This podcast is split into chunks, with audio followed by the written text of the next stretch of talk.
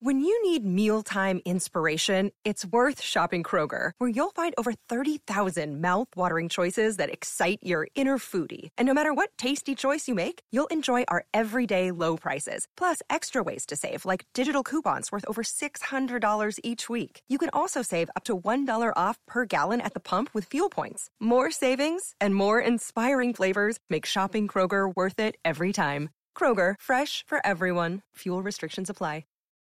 The Greg Kelly Show. You may remember uh, a woman named Cori Bush, member of the House of Representatives, a Democrat, who pretended she was homeless for a week. She actually camped out on Capitol Hill on the steps and uh, you know made a little tent and had her sleeping bag and sat out there uh, for like three or four days. Uh, she's just like you and me, but she's homeless. Remember that song by Crystal Waters? It was actually a great song. But uh, she's not just like you and me. She is a member of Congress. It's funny though. She gets there and she reverts right back to what she knows best. Right? I mean, apparently she was homeless at one point in her life, but here she is. She gets elected. She's in Congress. You can make things happen for the people, and she camps out in front of uh, the Capitol, pretending to be homeless all over again. It's like that thing, you know. People can win ten million dollars in the lottery, and nine out of ten times they lose it all. A lot of times they lose it all. Not, not uh, I think like half the times they lose it all.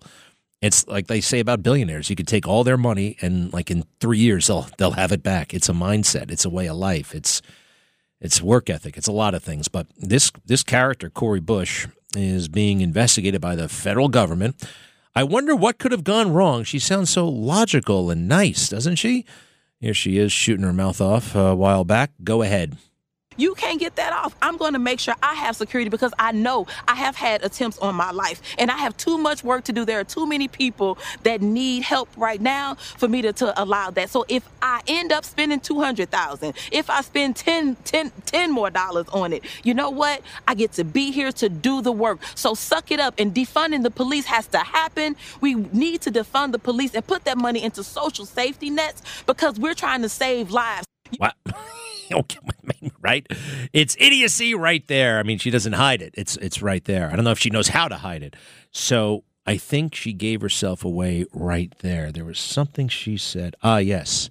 There have been attempts on my life.